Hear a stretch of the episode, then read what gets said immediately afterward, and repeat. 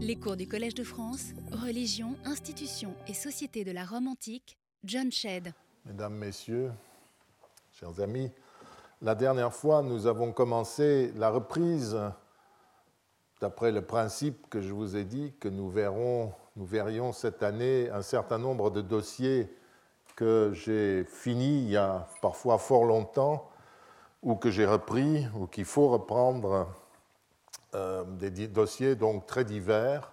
J'ai commencé par le plus austère, c'est un travail des années 70 pour vérifier dans quelle mesure les conclusions soutenues alors, j'avais 25 ans, sont encore valables aujourd'hui. Nous avons commencé par examiner le profil des premiers Arval, des premiers frères Arval, de ceux qui furent entre 34 et 28 avant Jésus-Christ, les premiers membres de la confrérie dont le profil devait m'aider à comprendre les raisons de cette restauration religieuse. Nous avons plusieurs fois parlé. Nous avons étudié rapidement euh, la plupart des Arvals, enfin tous les Arvals attestés entre 21 et 14 après Jésus-Christ.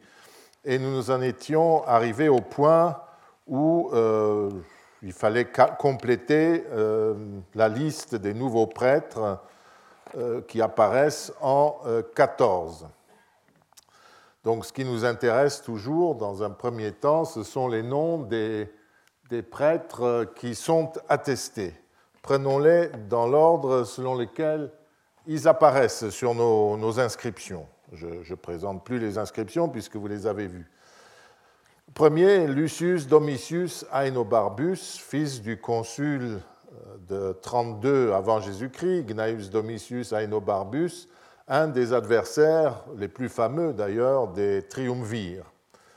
Le fils, qui est celui-là, n'en eut apparemment pas à souffrir, en tout cas un peu plus tard, et euh, on comprend pourquoi. Il épousa en effet Antonia, l'ancienne, fille de Marc-Antoine, ce qui en fit le neveu par alliance d'Octavien et puis le, beau-fils de, Marc-Antoine. Il commença vers 22 avant notre ère sa carrière des honneurs qu'il mena au consulat en 16 avant Jésus-Christ et à des gouvernements en Afrique et en Illyrie, en Illyrie la Dalmatie actuelle, en 1 avant Jésus-Christ, euh, commandement sur le Danube, enfin en Dalmatie, qui lui mérita les insignes du triomphe. Domitius, qui fut le grand-père, surtout le grand-père de Néron, était signe de la famille d'une très grande cruauté. Euh, Cosa, c'est un grand sportif, donc il, fonçait à travers les rues de Rome dans un, dans un chariot à, chevaux, tiré par des chevaux. Il éborgnait des gens, tuait, etc. Une vraie brute, quoi. Et euh, vous voyez que c'était dans la famille. Et il disposa aussi d'une très grande clientèle. Et ce grand seigneur, même s'il n'est pas très euh, recommandable, correspondait parfaitement aux descendants d'un ancien ennemi qui était non seulement rallié à Octavien, mais qui entra même dans sa famille par alliance. Il fut Arval entre 20 et 10 avant Jésus-Christ et mourut euh, en 25 après Jésus-Christ. Il survécut donc assez longtemps à Auguste. Le deuxième est aussi un personnage euh, très impressionnant, Lucius Calpurnius Piso Pontifex. On adjoint son autre prêtrise à son nom parce qu'il y a beaucoup de Calpurnii Pisones. Il fut un des grands dignitaires, lui aussi, de l'époque d'Auguste et de Tibère. Il a géré de nombreuses charges, dont peut-être le gouvernement de la Syrie vers 2, 1 avant Jésus-Christ et la préfecture de la ville de Rome entre 13 et 32 après Jésus-Christ. C'était un homme d'après la guerre civile. Nous ne sommes plus, euh, et déjà euh, pour Domitius Aenobarbus, euh, dont le père était un des piliers de, enfin un des personnages importants de ce conflit, mais nous arrivons là, vous voyez, dans des mm, périodes où ces grands seigneurs n'avaient plus rien, plus aucun lien direct, sinon par l'ascendance avec la guerre euh, civile, et euh, étaient simplement des grands euh, dignitaires du régime. Et Calpurnius Piso fut un des piliers du nouveau régime, et fut notamment un ami de Tibère lui-même. Plusieurs aspects de sa carrière sont encore obscurs, mais son rang très éminent ne pose aucun problème. Jules César avait épousé une de ses sœurs, donc il est déjà de la famille par alliance, si vous voulez, d'Octavien. Une autre épousa sans doute le Messala Corvinus dont nous avons parlé la dernière fois. Relativement proche, donc, comme je l'ai dit, euh, d'Auguste et de, de Tibère, euh, il euh, fut vraisemblablement le propriétaire de la fameuse villa des Papyrus à Herculanum, ce qui témoigne de ses goûts éminents pour la vie littéraire et philosophique. On a même son portrait vraisemblable découvert dans la villa. Euh, nous ne quittons guère ce milieu avec le troisième de ces grands seigneurs, Paulus Fabius Maximus, je reviens à la liste, un autre ami d'Auguste dont il avait épousé une cousine, et aussi un, vigoureux défenseur du nouveau régime. Ceux qui connaissent l'Asie mineure euh, savent peut-être que c'est lui qui euh, installa lors de son gouvernement en Asie mineure le calendrier, un nouveau calendrier lié à la famille euh, d'Auguste désormais et aux grandes étapes de sa carrière. Euh, le personnage lui-même n'était pas euh, très recommandable non plus, puisque Sénèque le rhéteur a laissé par la bouche d'un de ses ennemis, évidemment, un portrait peu engageant. Euh, il disait de lui, tu es, il s'adresse à lui, tu es, c'est le monsieur quasi, le monsieur à peu près, tu es à peu près un bon orateur. Euh, tu es à peu près un homme distingué, mais il y a une chose que tu n'es pas du tout à peu près, un salaud. Euh, Wapa, c'est un nom très vulgaire, n'est-ce pas? Donc, euh, ces grands seigneurs, d'un autre côté que le grand-père de Néron, était un, personnage un peu problématique, si vous voulez. Mais il correspond parfaitement euh, au euh, profil des, premiers Arval. J'ai cru pouvoir, euh, à l'époque, jeter un peu de, lumière sur sa mort en 14 après Jésus-Christ, en constatant qu'avant le 14 mai, il était présent parmi les Arval. Les inscriptions le montrent. Il est parmi eux et il vote avec eux sont surtout rappelés euh, des, comptes rendus d'élections euh, au Collège Arval. Mais le 14 mai 14, il vote par écrit avec euh, Auguste et les absents, les, membres de la dynastie. Or, dans la confrérie Arval, le vote par écrit n'est pas attesté pour des simples particuliers, même, enfin, un simple particulier chez les Arval veut dire un, très grand seigneur euh, romain, hein. mais euh, pas membre de la dynastie euh, régnant, enfin pas au pouvoir impérial. le vote par écrit n'est attesté que pour la famille impériale. je vous le montre là, vous voyez, c'est le 14 mai, description d'une élection à la place de Lucius Aemilius Paulus et euh, toute une série de gens étaient présents euh, lors de cette élection. Euh, Piso, notamment le pontifex, hein, Aenobarbus, etc. Et puis vous voyez là, on coopté par bulletin écrit, tabella, l'empereur César Auguste, fils d'Auguste, Germanicus César, fils de Tibère, Tibère lui-même. Donc les trois sont absents, de même que Paulus Fabius Maximus. Euh, j'ai rapproché euh, cette donnée étrange des rumeurs que l'on trouve mentionnées chez les auteurs antiques, d'après laquelle Paulus aurait accompagné Auguste lors d'un voyage secret que l'empereur aurait effectué sur l'île de Planasie, euh, entre la Corse et la Toscane, pour rendre visite à Agrippa Postumus, un des petits-fils d'Auguste et potentiel successeur qui euh, semble avoir été une sombre brute et qui vivait en exil. Paulus semble en avoir parlé à son épouse, laquelle aurait répété, d'après cette rumeur, l'information à Livie, la mère de Tibère. Et c'est ce qui aurait causé, d'après cette rumeur, la mort de Paulus, soupçonné euh, par Livie de mener au culte par, contre son fils Tibère, dont il aurait essayé d'empêcher la venue au Principat au profit de cet Agrippa Postumus.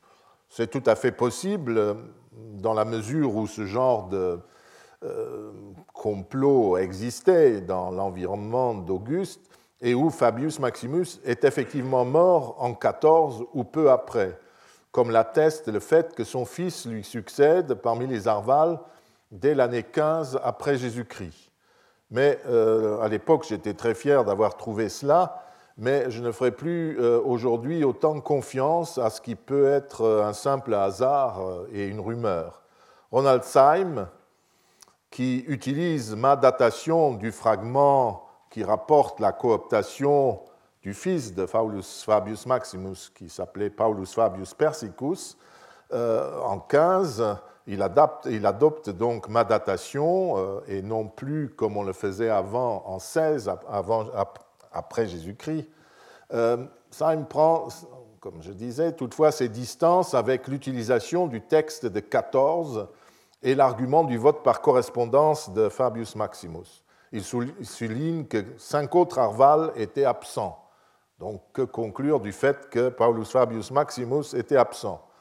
Ce qui est vrai, mais n'est pas du tout inhabituel dans la confrérie. Et surtout, c'est quand même un peu rapide, puisque le Paulus Fabius Maximus n'est pas absent, mais il vote par écrit avec les membres de la famille impériale. Et c'est étrange, et euh, ça doit avoir une raison, mais je crois aujourd'hui qu'on ne peut euh, pas savoir pourquoi, car, je le répète, le vote par écrit dans ces élections sacerdotales était réservé aux seuls membres de la dynastie. Bon, je ne veux pas défendre à tout prix cette hypothèse, qui est fondée uniquement sur peut-être un hasard et une rumeur, mais il faut au moins en donner tous les éléments avant de l'écarter.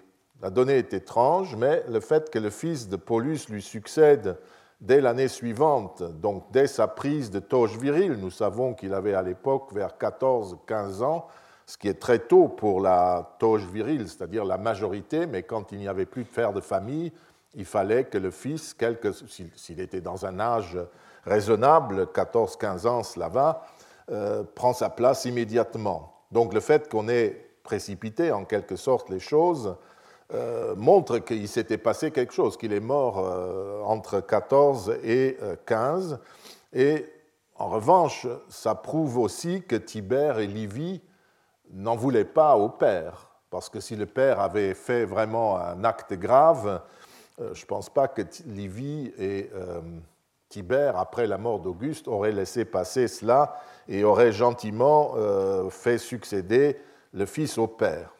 J'étais à l'époque influencé par une thèse qui analysait la politique sous le principat d'Auguste sous l'angle de l'hostilité qui aurait opposé un parti julien, euh, donc ça c'est du côté d'Auguste et de sa partie de la famille, et un parti claudien contrôlé par Livy, euh, au profit de Tibère évidemment, une approche que ni moi ni les autres collègues ne considèrent aujourd'hui comme euh, tenant la route. C'est certainement une exagération. Donc, il me semble préférable d'abandonner ce genre de reconstruction concernant les conditions de la mort de Paulus Fabius Maximus. Et puis, ça n'a aucune importance pour ce qui m'intéresse ici précisément, de contrôler ce que cette liste de personnages des premiers prêtres peut nous apprendre sur cette confrérie. Revenons euh, donc à des choses plus sérieuses. Le troisième de la liste, Gnaeus Cornelius Lentulus Augur, l'augure, semble être entré dans la confrérie vers 10 avant Jésus-Christ. Sa carrière pose des problèmes sur lesquels je me suis longuement penché. Euh, en 75, j'avais suivi Ronald Syme, qui datait euh, son gouvernement en Illyrie, en Dalmatie. Toujours, il y avait des guerres incessantes à l'époque à cet endroit de 2 à 4 après Jésus-Christ, puis son proconsulat d'Asie un peu plus tôt, 2 à 1 avant Jésus-Christ. Syme changea progressivement d'idée pour descendre sa présence sur le Danube entre 9 à 6 avant Jésus-Christ, et son, euh, donc euh, il est revenu en arrière, et puis son proconsulat, il le maintint à 2-1 avant Jésus-Christ. mais dans le même livre où il revient sur tout cela, il donne encore d'autres dates. C'est donc une question très compliquée où personne n'a conservé les mêmes idées euh, au cours des, décennies. Ce qui ne change rien pour l'étude de la confrérie Arval, car ces fonctions, indépendamment de leur date, euh, sont toutes très importantes, donc ça nous suffit. Si Lentulus attendit longtemps son proconsulat d'Asie, 11 ans après son consulat, ce qui pour un seigneur pareil est très, très long, c'est tout simplement, comme l'écrit Syme, parce qu'il était occupé ailleurs, en Dalmatie, notamment en Illyrie, au moment où il pouvait être admis au tirage au sort des deux grands proconsulats d'Asie et d'Afrique. Euh, le document de 14 euh, nous apprend aussi cette année-là que cette année-là, le président des Arval, Lentulus Augur, dont nous venons de parler, coopta le fils de Tibère à la place d'un certain Lucius Aemilius Paulus. Qui est ce Lucius Aemilius Paulus? J'ai combattu l'hypothèse qui prévalait quand j'écrivais mon livre et qui voulait que ce soit un fils de Julie, la fille d'Auguste, et euh, de Lucius Aemilius Paulus, qui aurait succédé à son père au moment du complot présumé contre Auguste de ce dernier, en 8 après Jésus-Christ, quand son père, donc euh, celui qui euh, aurait été le premier dans la confrérie, aurait été exécuté à la suite, et sa mère exilée, Julie exilée, à la suite d'un complot donc qu'on aurait décelé en 8 après Jésus-Christ. Donc un narval qui est entré vers 2 après Jésus-Christ, complot, exécution 8, et puis c'est son fils qui euh, serait euh, sur notre document mentionné. Ça, c'était l'opinion. Euh, j'ai réagi contre cela en suggérant que la source qui prétend que Paulus, seul de tous les conjurés, parmi lesquels se trouvait d'ailleurs le poète Ovide, nous en avons parlé l'an dernier, aurait été exécuté, n'est pas crédible et que Paulus a vraisemblablement été simplement exilé, parce que j'avançais euh, donc le fait est que euh, il est impensable que tous les membres de ce complot auraient été exécutés, euh, auraient été exilés, sauf l'un d'eux. On ne voit pas pourquoi, et la, source est assez vague et ne dit pas ça. J'avançais d'autre part le fait que le fils de Paulus et de Julie aurait été trop jeune en, vers 2 environ, ou vers 8, pardon, vers 8 pour pouvoir être coopté, d'autant plus qu'il euh, faudrait trouver quelqu'un d'autre après, peu importe, euh, pour euh, lui faire succéder. Mais cet argument n'a qu'une valeur limitée, je vous l'ai dit, puisqu'en 15, le fils de Paulus Fabius Maximus a succédé à son père à l'âge à peine de la majorité, une majorité très, très précoce. En revanche, c'est ça un argument qui est beaucoup plus important dans ce débat, et je n'ai pas fait euh, appel à cet argument. Euh, il est tout à fait euh, invraisemblable que en 8, donc au, moment où le père aurait été exécuté pour complot ou bien exilé, le fils fut coopté sans délai dans un collège sacerdotal public. Cet argument était toutefois inutile, puisque d'après les règles de la confrérie Arval, qui sont citées en toutes lettres par Pline euh, l'Ancien, euh, cette dignité ne se perdait jamais, même quand on était exilé ou fait prisonnier. Vous voyez, cet honneur, il s'agit d'appartenance à la confrérie Arval, ne se termine sinon avec la vie, donc avec l'état à titre viager, et euh, même les exilés et les prisonniers, euh, il accompagne même les exilés et les prisonniers. Donc même si vous êtes exilé et vous perdez votre personnalité civique, ou vous êtes en prison, même chose, eh bien vous gardez la dignité arval. Dans son aristocratie augustéenne, Ronaldsheim a accepté cet argument, à savoir que Lucius Aemilius avait été simplement exilé en 8 et avait donc gardé jusqu'en 14 son siège parmi les Arvales.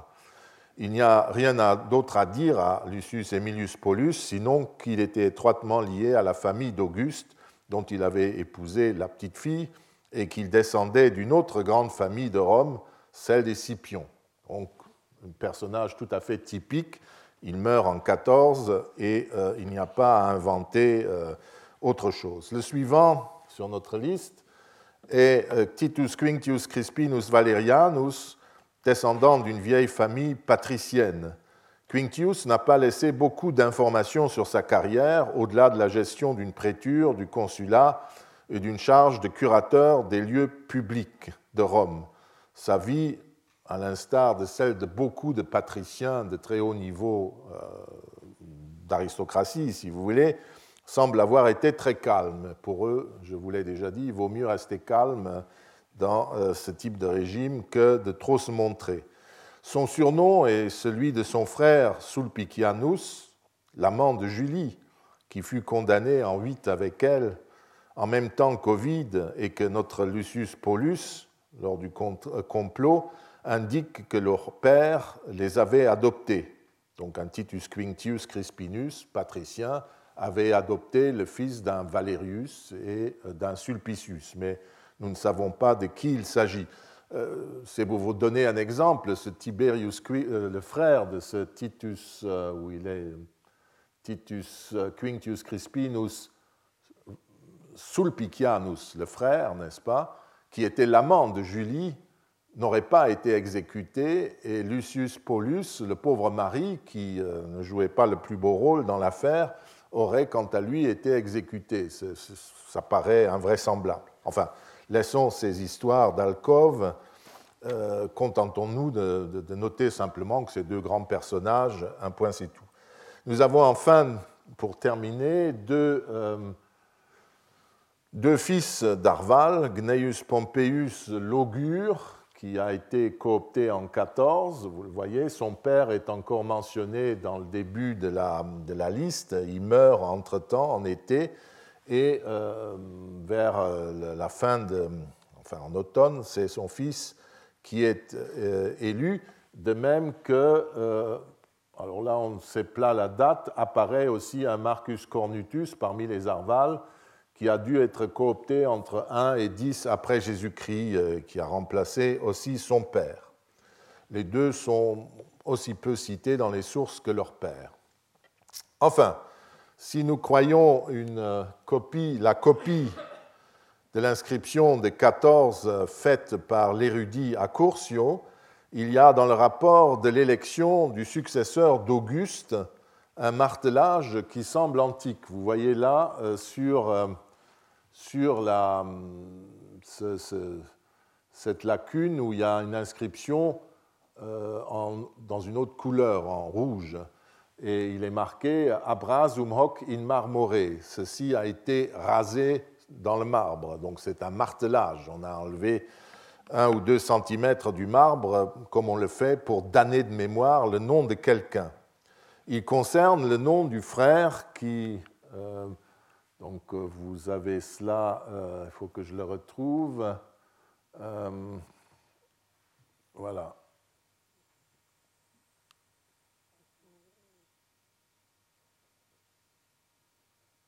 Non, c'est pas là. oui, ça c'est une autre inscription. Nous avions vu l'inscription tout à l'heure. C'est la cooptation du successeur d'Auguste, tout simplement. Hein. Après la mort d'Auguste, son successeur a été euh, annulé. Et par une étrange aberration, j'ai mis euh, ensuite dans cette lacune le nom de ce personnage que vous avez ici, Sulla Félix, qui est un Cornelius Sulla Félix qui, qui avait été martelé et qui avait été élu à la place d'Auguste en, en 14. Et ici, nous avons euh, il était président, il était flamine de la, de la confrérie en, en 21, n'est-ce pas? Et euh, il était excusé parce que, je crois que j'ai la traduction, il était excusé par la maladie, parce que la maladie l'empêchait d'assister à la célébration des sacrifices. Et euh, en, fin mai, il y a une substitution vraisemblablement de Flamine. Le, la Félix était si mal qu'il ne pouvait plus faire son service. Et un peu plus tard, euh, euh, il a été euh, remplacé. C'est la, suite du texte qui raconte cela. Donc j'imaginais que c'était celui-là, c'était le petit jeu où on substituait les noms qui apparaissaient les uns aux autres, mais euh, je crois que ce n'est pas juste et euh, Hansen, le premier éditeur de ces inscriptions au XIXe siècle, n'a pas fait de, suggestion à la place de ce, pour, pour, dire qui aurait été euh, coopté à la place d'Auguste et dont le nom ensuite aurait été enlevé. Mais un certain nombre de spécialistes, dont Ronald Syme et Ginette Divita, ont proposé dans les années 80 et 90 euh, d'autres noms. Ils ont dit ça ne peut pas être sous la Félix, euh, il faut quelqu'un de plus important. Et ils ont suggéré euh, le nom de Gnaeus Calpurnius Piso, consul de 7 avant Jésus-Christ, celui qui a été accusé d'avoir empoisonné en Syrie le prince Germanicus, célèbre histoire du procès de Calpurnius Piso, etc. Euh, dans mon livre euh, Romulus et ses frères, euh, j'avais déjà vu que c'était une bêtise ce que j'avais raconté, et j'avais mis à suggérer leur nom, le nom retenu, Gnaeus Piso, ou alors encore le nom de Marcus Scribionius Libo Drusus, prêteur en 16 après Jésus-Christ, qui lui aussi a été impliqué dans un complot et qui pouvait tout à fait revendiquer euh, la prêtrise Arval, puisque son père l'avait été, comme euh, vous l'avez vu la dernière fois. Donc tout cela est tout à fait possible et euh, prenons le cas de Gnaeus Piso comme la, prétendue conspiration à l'égard de Germanicus et son procès où son nom fut damné de mémoire, n'est-ce pas? Désormais on ne le mentionne plus en vain après Jésus-Christ, il est évident que c'était assez proche pour qu'on ait pu imaginer euh, un martelage au bois sacré de Deadia, d'autant plus que ce personnage était le successeur même d'Auguste dans la confrérie, on voit très bien. Mais cet argument peut aussi valoir pour l'autre conspirateur, Scribonius Drusus Libo. Tous ces personnages étaient trop près du pouvoir pour ne pas faire de temps à autre des bêtises et être accusé de complot et d'être damné de mémoire. Euh, quant à notre euh, Sulla Félix, euh, bah, descendant de Scylla et des Pompées, il a tout à fait les caractéristiques qu'avaient les Arvales. Donc, c'est à partir, on va arrêter là cette cuisine prosopographique fastidieuse, mais très utile pour reconstruire une une institution, si vous voulez, dont on n'a aucune trace dans les sources écrites autres que celles-là. Hein. C'est donc à partir de tous ces cas individuels que j'ai tenté de restituer les raisons d'être de la, restauration de la confrérie des Arvales. J'ai réussi à peu près à reconstituer la liste des membres, ils étaient 12, hein. là vous en avez 12 euh, qui avaient appartenu à cette confrérie à la fondation, 10 étaient connus. J'y ai ajouté euh, deux grands noms qui ont pu en faire partie à l'époque, d'après ce que je savais de ce qui se passait sous Tibère quand leurs fils sont cooptés. Il y a euh, d'une part euh, un Paulus Emilius Lepidus, vraisemblablement, et aussi Sextus Apuleius, deux grands personnages Paulus Amilius Lepidus était le père de ce Lucius Emilius Paulus, euh, Arval, à partir de deux après, dont nous venons tout juste de parler. Et il fut l'un des premiers patriciens à suivre Octavien pendant la guerre civile. Donc nous sommes tout à fait dans cet horizon. Ensuite, Sextus Apuleius, dont le fils sera Arval, euh, un neveu d'Octavien, parent des Fabii Maximi et des Pompei, qui a par ailleurs fait une belle carrière. Ronaldsheim a accepté la proposition de ces deux noms, ça lui plaisait. Nous obtenons donc vers 30 avant Jésus-Christ une liste de 10 arvales auxquelles il faut peut-être ajouter deux membres de la dynastie ou de l'entourage d'Auguste sur l'identité desquels on peut discuter. Moi, j'avais pensé, sans convaincre Ronald Syme, sur ce point, Agrippa, le compagnon d'Auguste et le deuxième homme derrière lui, euh, et puis son neveu Marcellus, que vous connaissez par euh, euh, l'Énéide et les peines de cœur de la famille d'Auguste, parce qu'il est mort très jeune. Syme a récusé Agrippa parce qu'il n'était pas un grand seigneur, c'était un, notable, un noble romain, mais récent. Il n'avait pas cinq ou six rangs d'ancêtres euh, patricien, consul, parfois triomphateur devant lui, même si c'était un des fondateurs du régime. Et Marcellus lui semblait trop jeune et trop insignifiant euh, à l'époque. Peu importe, hein, pour nous, leur appartenance ou non à la confrérie ne change rien aux conclusions. Des dix arvales, hein, ceux qui précèdent, qui sont à peu près sûrs, euh, il est intéressant de constater que six étaient euh, cinq étaient d'anciens adversaires d'Octavien, qui se sont ralliés plus ou moins tard euh, à lui. Quatre étaient des, partisans d'Octavien ou qu'il avait rejoints vers 36 avant Jésus-Christ. Six de ces arvales étaient patriciens et les neuf étaient apparentés entre eux et à Octavien. Je n'entre pas dans le détail, hein. ces données prouvent clairement que ces pouvaient paraître comme des frères de Romulus, c'est-à-dire d'Octavien, comme il se plaisait à se présenter euh, entre 38 et, 30 avant Jésus-Christ environ. Et euh, ce, serait, ce serait désormais des frères réconciliés entre eux et avec lui, qui veilleraient au bien de Rome. L'examen de ces premiers procès-verbaux du principat des premiers procès-verbaux du principat de Tibère m'a permis, euh, lui aussi, de mettre en lumière le côté, pour ainsi dire, familial de la confrérie, puisque les fils succédaient au père. Hein. Et euh, quand on met tous les arvales julio-claudiens ici, vous voyez qu'ils sont tous apparentés entre eux et à la dynastie. Et j'ai continué cette étude pendant deux, autres siècles ou trois siècles, et il m'est toujours apparu que, bon, entre nobles, entre haute aristocratie, vous me direz, tout le monde est apparenté, certes, mais quand vous prenez un groupe comme ça, que ce soit les pontifes, les augures et les arvales, les arvales sont nettement plus apparentés entre eux que les autres. Or, c'est les mêmes. Hmm.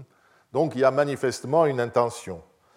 Voilà donc un premier point euh, qui euh, sortait de cette longue et fastidieuse étude. Il s'agissait d'une confrérie ancienne qui réunissait des descendants euh, de familles patriciennes très anciennes, les plus vieilles même et les plus glorieuses, auxquelles se joignaient quelques descendants des familles plébéiennes bien connues. La plupart avaient été des adversaires de César ou d'Octavien, avant de se rallier plus ou moins tôt à lui. C'est donc l'histoire romaine restaurée, l'aristocratie recomposée après une terrible guerre civile, une sorte de coalition entre deux groupes opposés que donnaient à voir les premiers frères Arval. Et il faut voir ces gens-là se déplacer dans Rome en procession allait dîner, célébrer ce sacrifice euh, dans la maison du président annuel. Et le premier était certainement Octavien, et puis ça revenait, comme il a vécu très longtemps, euh, tous les 10-15 ans, il devait de nouveau être président, et on voyait les anciens ennemis euh, aller manger chez lui, etc. Tout cela était de la communication, si vous voulez. Vingt ans plus tard, quand j'ai présenté l'étude générale du culte des Arvales, fondée entre autres sur la prosopographie des Arvales entre les empereurs Flavien et Sévère, j'ai tenté de, vérifier cette hypothèse. Je ne vais juste vous donner un tableau.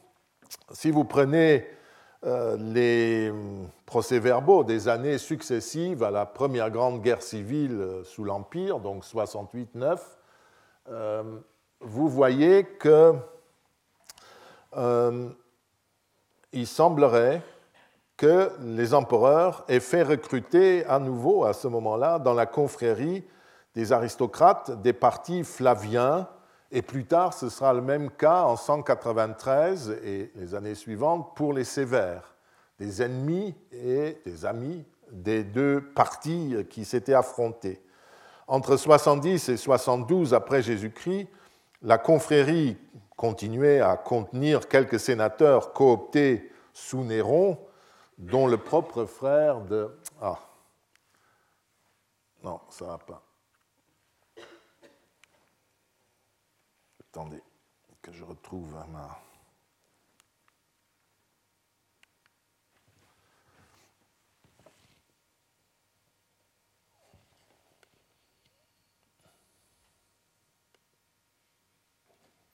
sais pas ce qui se passe là, j'ai dû arrêter.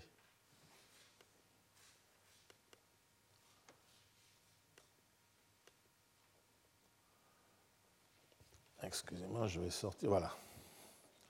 Voilà ce que j'ai réussi à faire. Euh, donc, euh, le propre frère de, l'empereur Othon, et vous voyez qu'en 70, il était encore là, et d'après mes comptages, il est encore là en 72. On ne l'a pas massacré, mais il était très utile euh, pour ce que c'était. Et on voit aussi Aponius Saturninus, qui est toujours là, et qui continue d'être là, c'est un ancien gouverneur de la province de Mésie sur le Danube qui fut partisan de Vitellius avant de se rallier à la fin à Vespasien. On y rencontre aussi d'autres ennemis de Vespasien, dont le gouverneur de Pannonie en, en 69, euh, euh, comment il s'appelle, euh, Tampius Flavianus, où est-ce qu'il est passé Voilà, il est toujours là. À l'époque, il était euh, déjà euh, auparavant dans la confrérie. De même, euh, Trebellius Maximus, le gouverneur de Bretagne, de Grande-Bretagne, hein, de, l'île, attesté lui aussi dans l'entourage de Vitellius en 69. Un proche de Vespasien, Lucius Licinius Mucianus, le fameux Mucien de nos tragédies, euh, était aussi, euh, qui était le principal soutien de Vespasien pendant la guerre civile, euh, fut coopté après la victoire flavienne. On trouve donc la même mise en scène d'une sorte de réconciliation que celle que Octavien avait précédemment utilisée. On note également sur les protocoles de l'époque de Vespasien la présence, l'apparition de nouveaux sénateurs originaires de la province d'Asie mineure, comme ce Tiberius Julius Candidus Marius Celsus, qui est le premier, qui sont tous des descendants de grandes familles euh, d'Asie mineure, dont il y a même un, membre d'une des familles royales d'Asie mineure. D'autres noms apparaîtront sur les procès-verbaux successifs, comme si désormais la confrérie était aussi considérée comme un des moyens qui permettait d'intégrer à l'aristocratie romaine des familles nouvelles. Et euh, il est étrange, certainement, euh, il les faisait pas entrer, Vespasien ne les faisait pas entrer, les Tiberius Iulius compagnie, parmi les pontifes, les augures, un peu, mais pas beaucoup.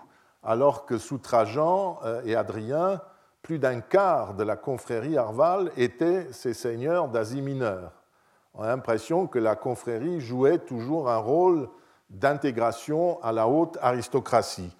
Euh, Septime Sévère, euh, peut-être la même chose s'est-il passé en, 193-197 quand il y a eu de nouveau une guerre civile, mais malheureusement les fragments de cette époque sont assez minuscules et mal conservés, et euh, il n'y a qu'un cas que je peux citer qui est plus tardif, c'est celui du fils euh, d'Aelius euh, Koiranus, un, chevalier de haut rang euh, originaire d'Alexandrie. Et le fils est le premier qui est entré, dans, le premier égyptien, entre guillemets, qui est entré au Sénat et qui est coopté en 213 parmi les Arvals, un peu comme ces grands seigneurs d'Asie mineure euh, pour montrer qu'il y a une espèce de, dimension de restauration de l'aristocratie euh, qui était attaché à la confrérie des Arval, il lui conférait aussi un pouvoir assimilateur. On crée, on montre une nouvelle aristocratie qui va être le signe de l'époque. Ceci dit, tout cela, vous me direz, c'est bien joli, euh, reconstituer cela uniquement d'après des noms et des listes de noms, euh, même si on connaît les personnages, euh, c'est une idée, mais est-ce que ça nous explique pourquoi Octavien a restauré entre 34 et 28 avant Jésus-Christ la confrérie des Arvales Non, pas entièrement, je vous ai déjà donné une raison, mais vérifions si d'autres sources peuvent le soutenir. C'est assez difficile puisque seules les inscriptions nomment les Arvales et euh, toutes ces histoires. Alors, euh, pourquoi Auguste donc se présentait-il dans ces termes avec les frères Arval S'agissait-il seulement de mettre en scène la renaissance d'une vieille institution, comme je l'ai dit? Regardons ça maintenant. Et demandons-nous pourquoi euh, il y a le culte de Déadia. Qu'est-ce que cela veut dire? Le choix des prêtres et leurs qualités suffisent à justifier la récréation d'une confrérie archaïque depuis longtemps disparue, mais ils ne répondent pas à la question du choix des Arvales. Pourquoi eux et pas un autre sacerdoce? Pourquoi pas notamment l'un des sacerdoces majeurs?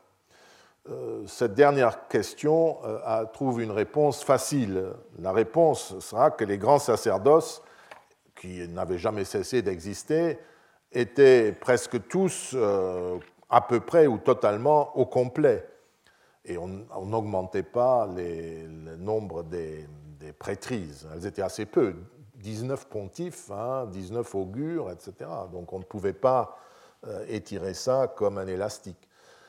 Et euh, en outre, depuis 36, et puis un peu plus tôt, les triumvirs dans son ensemble, et depuis 36, Octavien avait euh, rempli ses collèges au gré des décès de leurs propres partisans. En outre, l'exil du grand pontife Lépide à Terracina, où il était en exil, interdisait de trop mettre en avant le collège pontifical. Prudemment géré avec l'aide de Domitius Calvinus, pontife et Arval, et tenu à l'écart des événements religieux jusqu'à la mort de l'ancien triumvir Lépide en 12 avant Jésus-Christ, le collège pontifical, par exemple, devait demeurer dans l'ombre. Il valait mieux partir d'un nouveau sacerdoce. Trois sacerdoces furent ressuscités, dans l'ordre les Arvales, les compagnons de Titus, Titus Sodales Titii, et puis les Kaininenses, ceux, les prêtres de Kainina. Nous en avons parlé au cours des dernières années. Les Kaininenses ne nous intéressent pas car ils ne concernaient que des chevaliers. Les membres des deux autres confréries étaient en revanche de rang sénatorial et peuvent nous intéresser. Les sodales titi restent toutefois trop liés aux rites publics cités, célébrés dans des sites latins, à Lavinium et sur le mont Albin, pour pouvoir servir à autre chose qu'à restaurer des institutions anciennes jusqu'alors négligées, et bien sûr à récompenser des partisans méritants. En outre, le rôle de tyran joué dans le mythe des origines par le roi Titus Statius et son assassinat sur l'autel de Lavinium n'était guère adapté à la célébration du nouveau régime. C'était encore plus dangereux que Romulus. À cela, pour la propagande, à cela s'ajoute le fait que nous ne connaissons pratiquement euh, pas les premiers membres de ce sacerdoce. Auguste est le seul que nous connaissions, hein, ça ne nous mène pas loin. Ce n'est seulement plus tard, euh, au cours du premier siècle, que des noms euh, nous sont connus. Les Arvales offraient au contraire une opportunité que ne possédaient pas les autres cultes. Il s'agissait d'un culte qui n'avait à première vue rien de politique, surtout depuis qu'Auguste Octavien Auguste, avait refusé de prendre le surnom de Romulus, ce qui, nous le verrons, n'était en fait qu'une apparence. La réalité était bien sûr tout autre. Le culte de Déadia est, comme le titre des frères l'énonce, euh, un culte destiné à la protection des arvas, des champs, pour qu'ils portent des céréales, nous disent les dictionnaires romains.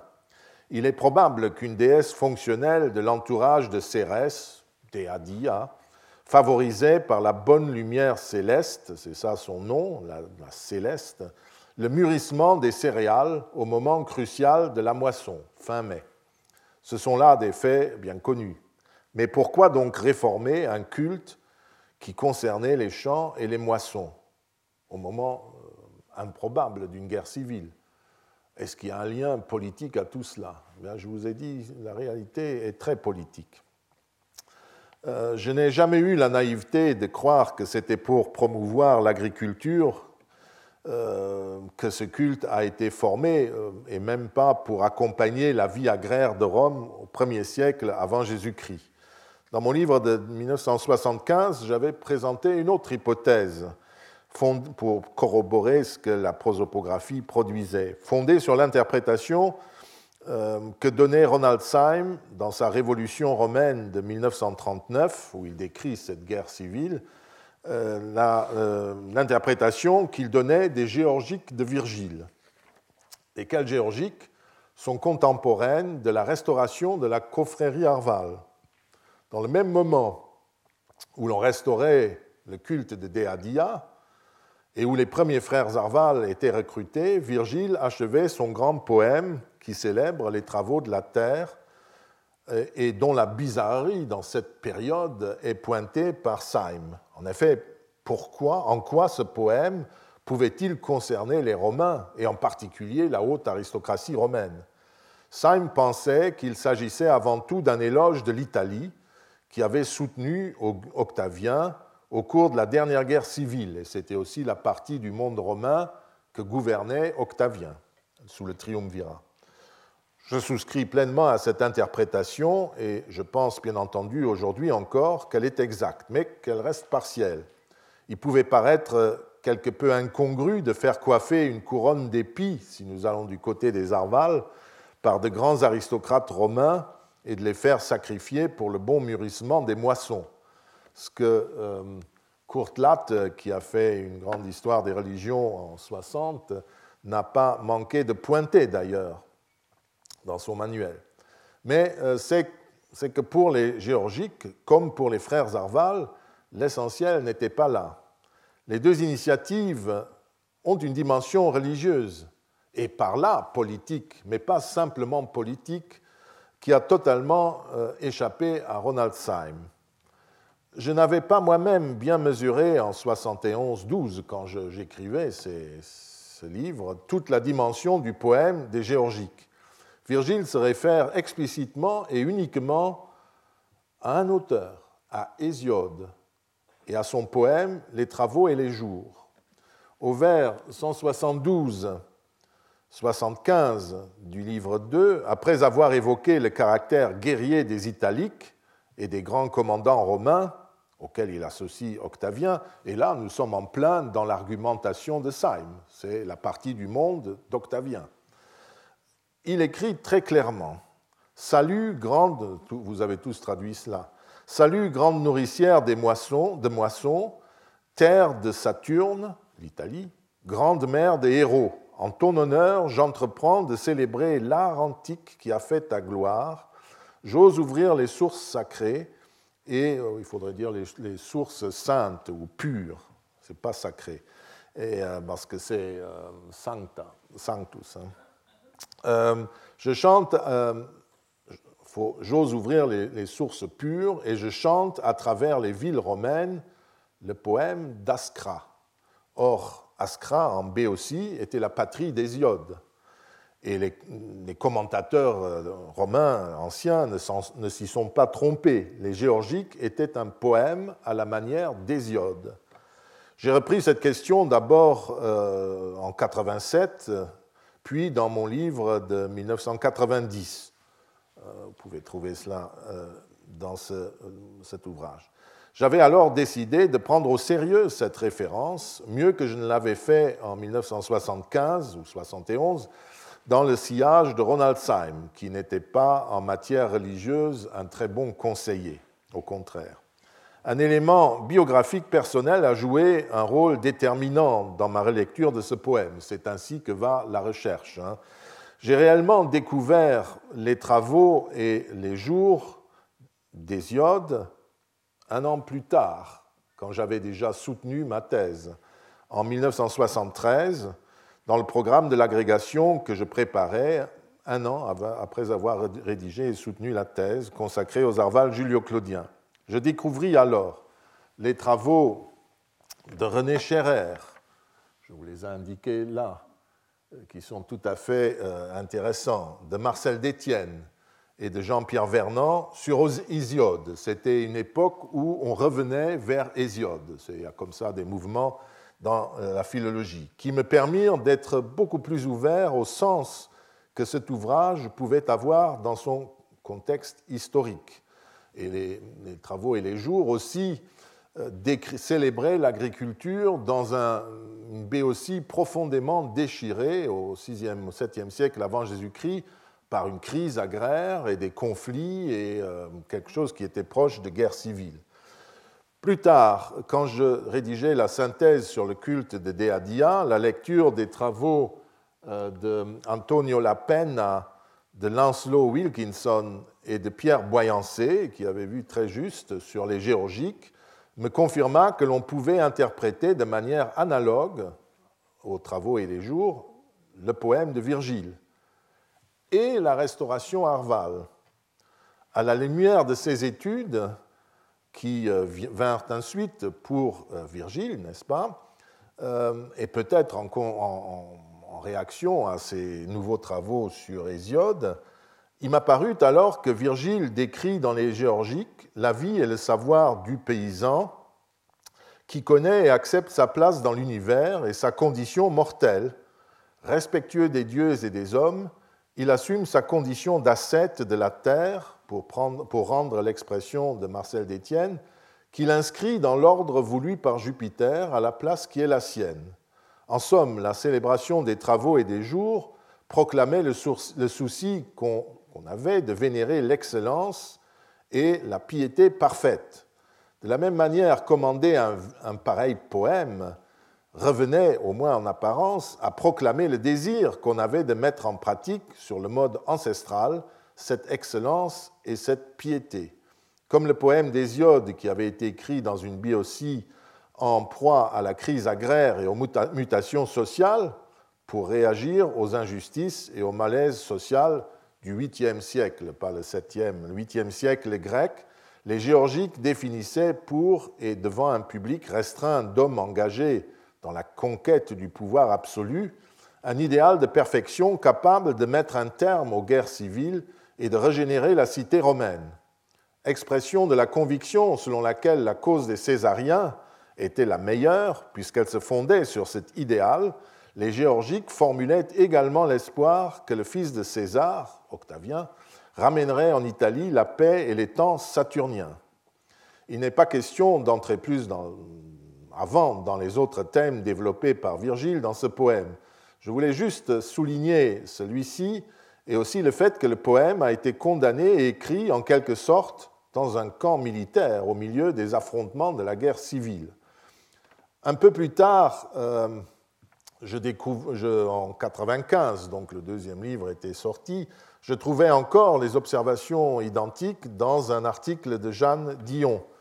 Elle démontre que le calendrier astral du paysan est aussi celui du poète et du lecteur elle souligne que, je cite, Tout se passe comme si Virgile, à dépeindre un paysan, traçait en fait d'Octave une image idéale, anticipant même certains de ses titres.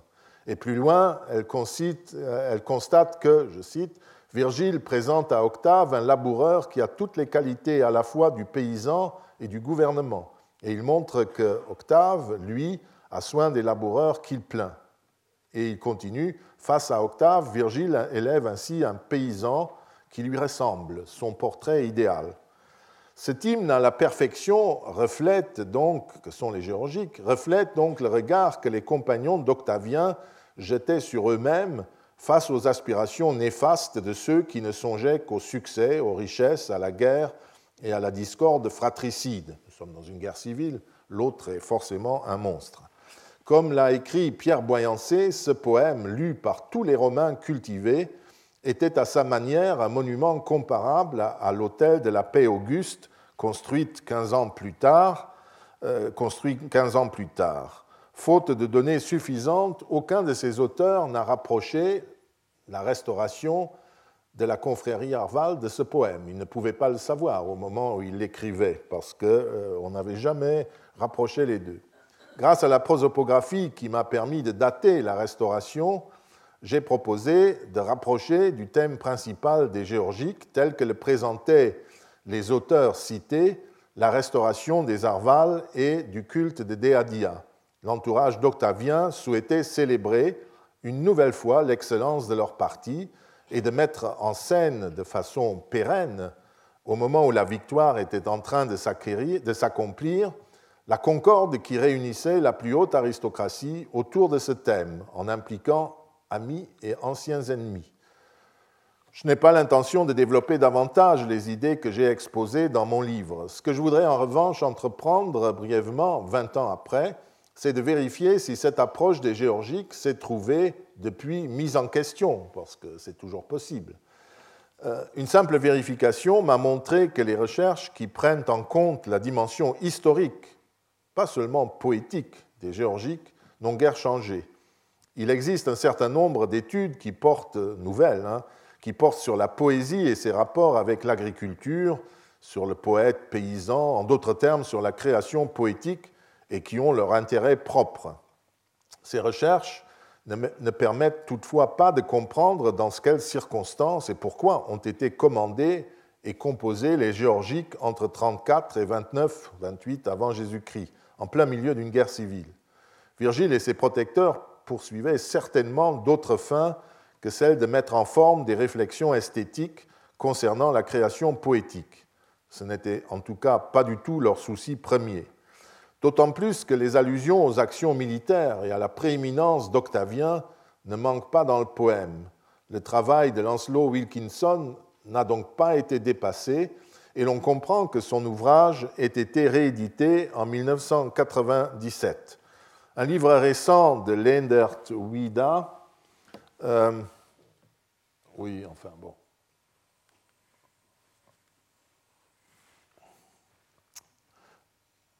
Où est-ce que j'ai ça? Bah, Voilà.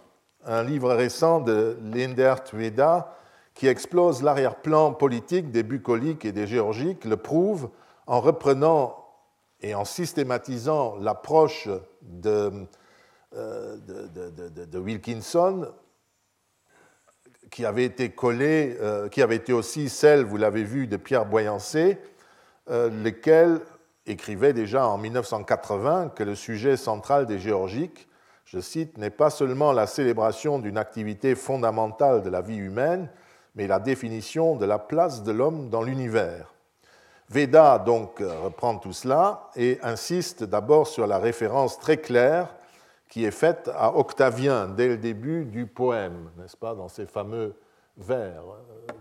Et toi, oui, toi, César, qui doit un jour céder dans les conseils des dieux dans lesquels, on ne sait, voudras-tu visiter les villes et, prendre soin des terres, et le vaste univers t'accueillera-t-il comme l'auteur des moissons et le seigneur des moissons, etc. Euh, donc il a rapproché tout cela, cette référence, et euh, euh, cité, enfin, il insiste sur cette référence et cite ensuite Wilkinson qui écrit que les travaux et les jours sont loin d'être une géorgique. Ce qu'il pouvait enseigner à Virgile était qu'un traité didactique pouvait être un véhicule bien adapté pour des idées morales, religieuses et politiques, et très moyennement adapté pour la poésie. Même s'il a d'abord pensé suivre Hésiode, Virgile a compris, a vite compris qu'il était engagé dans une entreprise plus vaste et moins abstraite, dans un panorama de la vie rurale en Italie, avec toutes ses implications sociales et politiques. Veda a raison de souligner euh, que seul un lecteur hautement sophistiqué était en mesure de lire et de comprendre ce poème. Il cite ainsi les vers 121 à 123 du livre 1, dans lesquels Virgile souligne que c'est Jupiter lui-même qui a voulu rendre l'agriculture difficile. Il rappelle qu'à la fin du livre 1, Virgile change brutalement de sujet.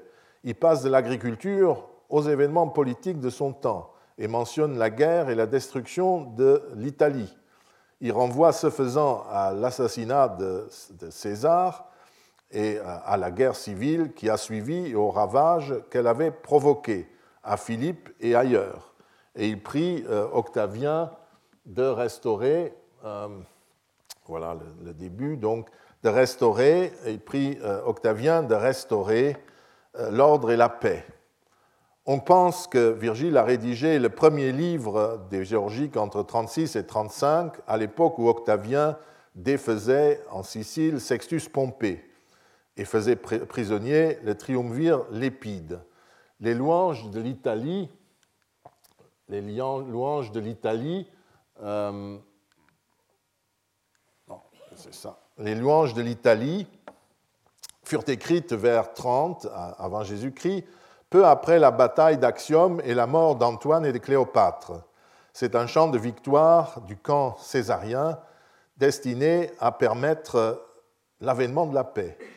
Je passe sur la fin où Veda, qui s'appuie sur les travaux de Nado, interprète également le fameux excursus d'Aristée sur les abeilles comme une allégorie politique qui oppose Octavien à Antoine et Cléopâtre, l'homme d'État réel qui conscient de l'excellence, si vous voulez, au voluptueux, et met en scène le contraste entre l'homme du devoir, Octavien, et celui qui l'a négligé, Antoine. Et Virgile demande qu'Octavien réussisse, tout en acceptant à la suite de Harrison l'idée selon laquelle les derniers euh, vers du poème, qui rappellent la euh, première bucolique évidemment, marque le terme d'une phase dans la carrière poétique de Virgile et annonce la transition des Géorgiques vers l'épopée militaire de l'Énéide.